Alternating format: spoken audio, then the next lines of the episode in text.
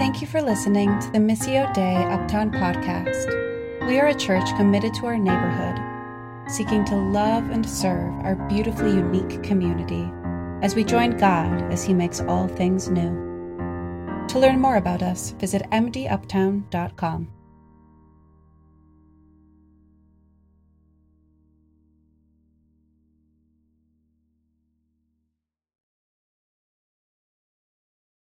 Well, good morning.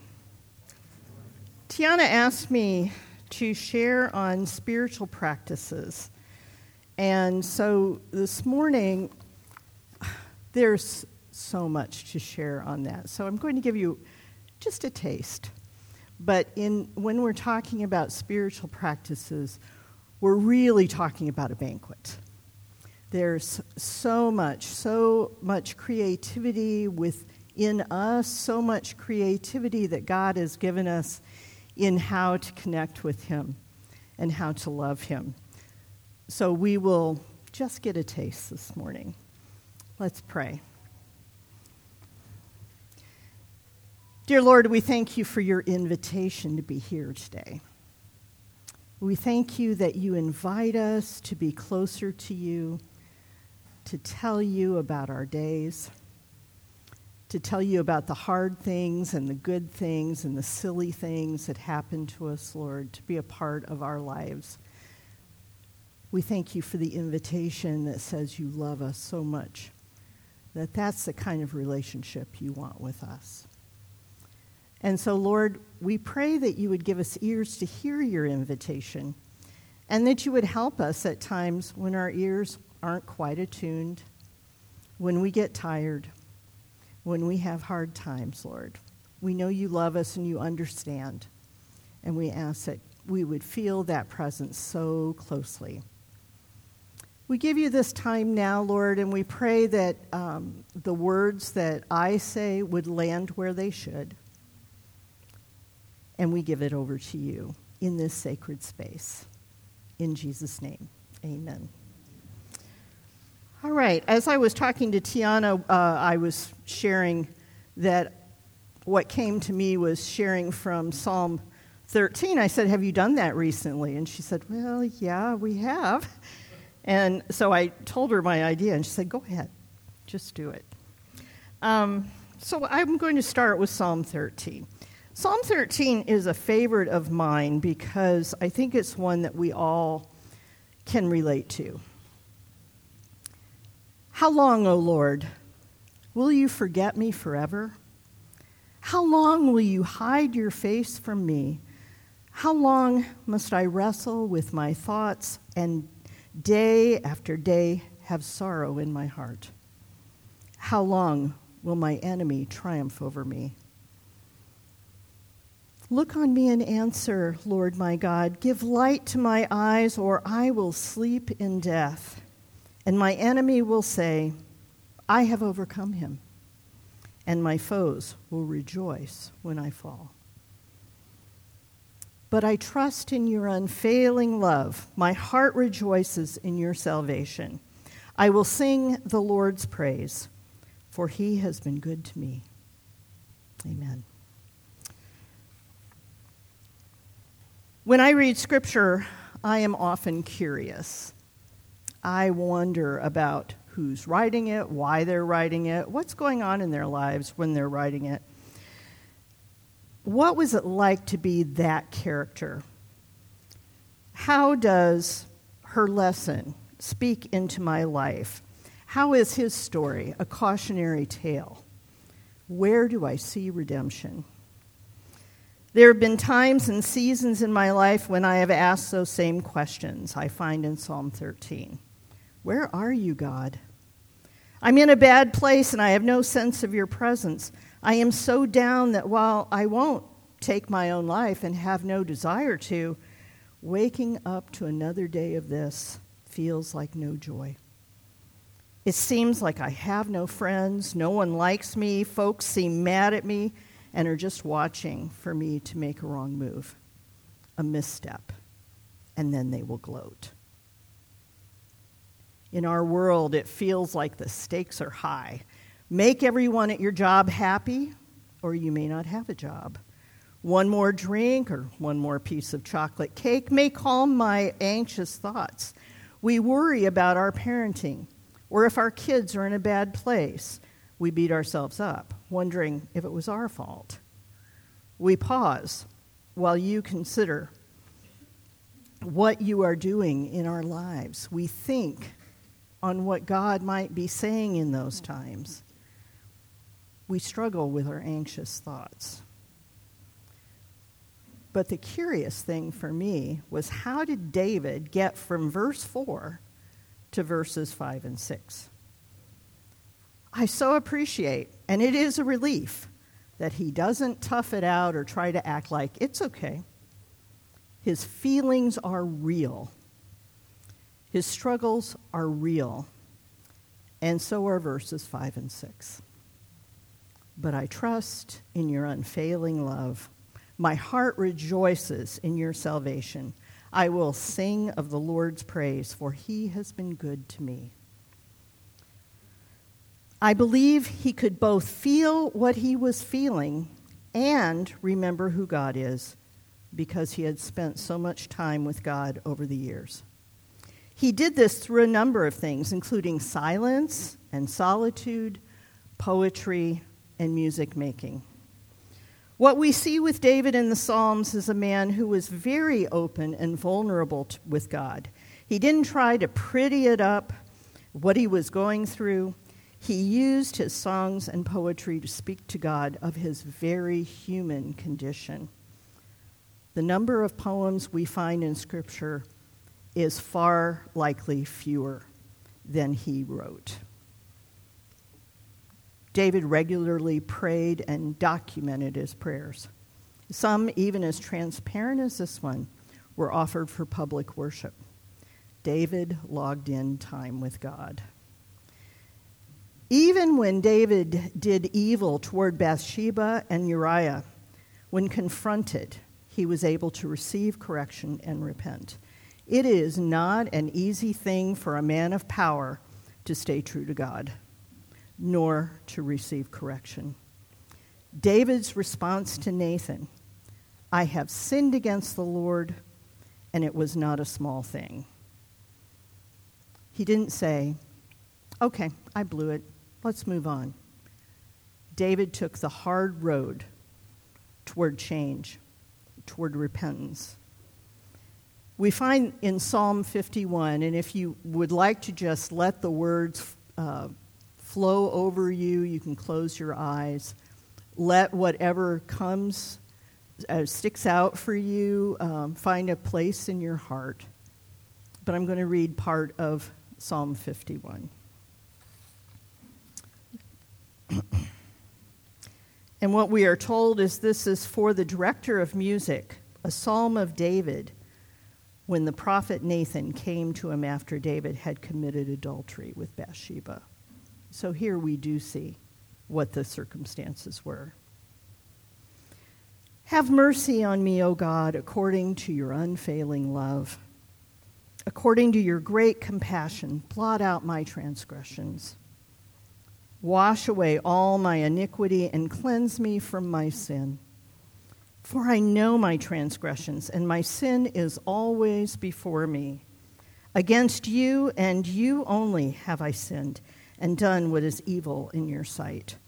So you are right in your verdict and justified when you judge.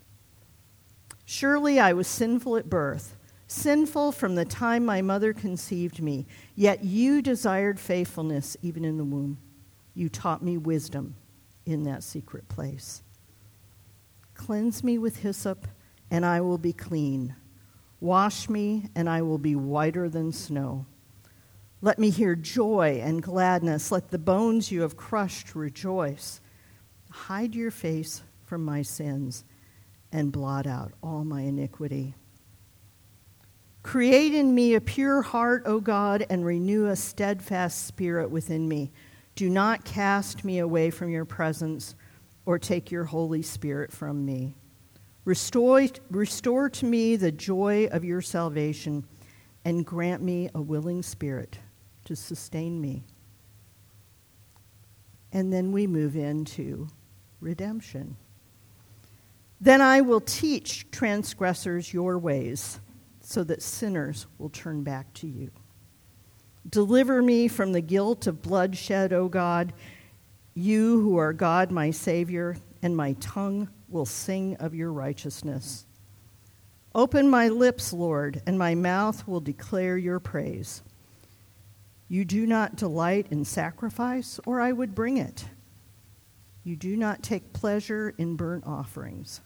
My sacrifice, O God, is a broken spirit, a broken and contrite heart. You, God, will not despise. That does not sound like the prayer of a mighty man who doesn't have a relationship with God. This is truly heartfelt. Again, this psalm was made public. Where did David get the grit and honesty and desire to repent? I believe it was in part the result of his regular spiritual practices. When Jesus, fully human and fully God, asked God to take the cup from him in full transparency and humility, he chose God's will. And to me, that is a relief we aren't privy to a lot of what Jesus prayed to God. We know he went off alone.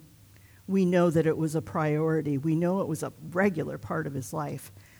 We don't know, but in that prayer, we know. We know that Jesus was able to, to ask God to let that cup pass. He could be honest with God. He didn't have to come to God and say, Well, I know I'm supposed to be the Savior, and it's not supposed to bother me, but no, he came and he said, If you can, let the cup pass from me. And there are times in my life when it is such a blessing and such an encouragement to know I can say that too because my Savior said that. We know Jesus read Scripture and had logged a lot of time in Scripture, even as a boy. If you recall, when he was 12, he was teaching those who knew the, knew the most about Scripture at that time. He prayed, he found rest and solitude to recharge. He healed people in service to others regularly. He listened carefully to others and looked for opportunities to share the truth both in his faith community and outside. He fasted and participated in public worship. Scripture says that it was his custom. These practices of both Jesus and David were not a box to tick off or something to feel more superior than the next guy about. They gave an opportunity for them to know God more intimately. The natural outcome of spending time with others as you get to know them is knowing them intimately. You notice things you admire and you try to incorporate them into your life. When we know someone well, we are generous with our time with them and appreciate when they choose to spend time with us. And we are changed. God is spirit. Spending time with God through scripture or prayer or service or worship takes some getting used to, some imagination, some faith in the process. Spiritual practices can be like that. We have to do them. And they may, they may feel clunky and hard, and when you forget all about God until the last fumes of energy in the day, remember what G.K. Chesterton said anything worth doing is worth doing poorly. The effect is cumulative. After lots of time with David, with God, David could say, This feels very dark to me, but I have gotten to know God. And while my feelings are my reality, the truth about God is that He can be trusted, and He has been good to me. I have another bit of curiosity that rolls around in my mind. What is it like when we receive the invitation to show up and spend time with Him, and we take Him up on it. What's it like for God? I know in my own flawed life how much it means when I have a meal with friends or family, or when a friend says, Let's go to a movie. What is it like for God, our Creator, the one who made us and knows us, who loves us so much, when we show up just to be with Him? It reminds me of uh, when my grandsons were little. They would sit on a uh, porch swing. And uh, I had the opportunity to watch them in that setting a fair amount of time. And at the end of the day, around 3 o'clock, I would give them each a popsicle, and they would sit on the porch swing. And then they would say, Come sit by us, Grandma. So I would nestle myself in between the two boys, and they'd have, you know, be slurping their popsicles. And by the time it was over, I was all full of, you know, orange and red and purple popsicle. But during that time, they told me all about their day the bugs they found, um, the weird holes they found in the ground, wondering what was in them. They told me about the storm and how scared they were or how they weren't scared, depending on what the day was. They would tell me about the crabs they found or wondered about why lightning bugs lit up when other bugs didn't. And why do bugs seem to go to the light and hang around outside their house? So we had all kinds of opportunities to connect but it started with an invitation Come sit by us, Grandma. And I believe God is offering us that same invitation. Come sit by me. Tell me about your day. What's important to you? And in telling him about our day, we learn things about ourselves as well. We learn those places where we might not feel very trusting. But again, we keep being with God, and God changes us. That time on the porch swing, every time, was a sacred space. And I may not have recognized it as such at that time, but it was. It was a sacred space. And it's interesting that all these years later, it has found a way into a sermon. on the table, next, or on your tables, and I love the symbol of tables for church. I love, you know, where is a more intimate, comfortable place to be than at tables at church? And I know that sometimes it's hard. I just want to recognize sometimes it's hard to be able to um, talk to people you don't know. Sometimes it feels really uncomfortable. And so do whatever you need to make yourself comfortable. But I would encourage you to talk over some of these things.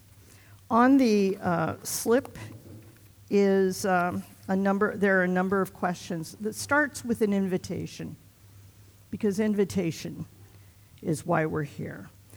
Come away with me by yourselves to a quiet place and get some rest. From Mark 31. The questions go like this Share as you are comfortable in a spiritual practice you have found to be life giving. How does it feel to consider a spiritual practice to be an invitation from God? What practice in this list makes you curious or feels challenging? Or you feel some resistance. Often, resistance is something to be curious about. Choose one practice to engage with God this week. And let's get specific. Where are you going to engage and when? And then I made a list of just a few spiritual practices that I have noticed in the life of Jesus. And while there are so many more things to be said about prayer, fasting, public worship, reading scripture, um, solitude and silence, service, and meditation, um, we won't get to those today, but you may get to them in your group.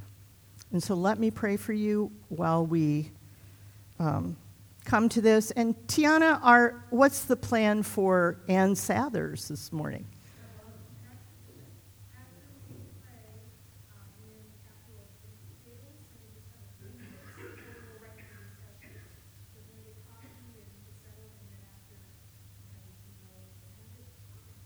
Okay, great. Were you all able to hear that? They're going to bring Ann Sathers around to your tables, and you can get coffee, and then we'll settle in, and then we can begin discussion. And I'll let you know when we'll start, and then you'll, you'll feel like you can get settled. Oops. So let me pray. Dear Lord, we thank you for our friends, our friends we know, our friends we don't know yet. We thank you for the people who have been invited to this space and shown up. And we ask, Lord, that you would touch our hearts where you want to. We trust you to do the work that you want to do. And so, Lord, in this lovely time of being able to share food with one another, be able to share time, I pray that you would help us to be aware of your presence here with us. We ask this in Jesus' name. Amen. Thank you for listening to the Missio Dei Uptown podcast. We are a church committed to our neighborhood, seeking to love and serve our beautifully unique community as we join God as He makes all things new. To learn more about us, visit mduptown.com.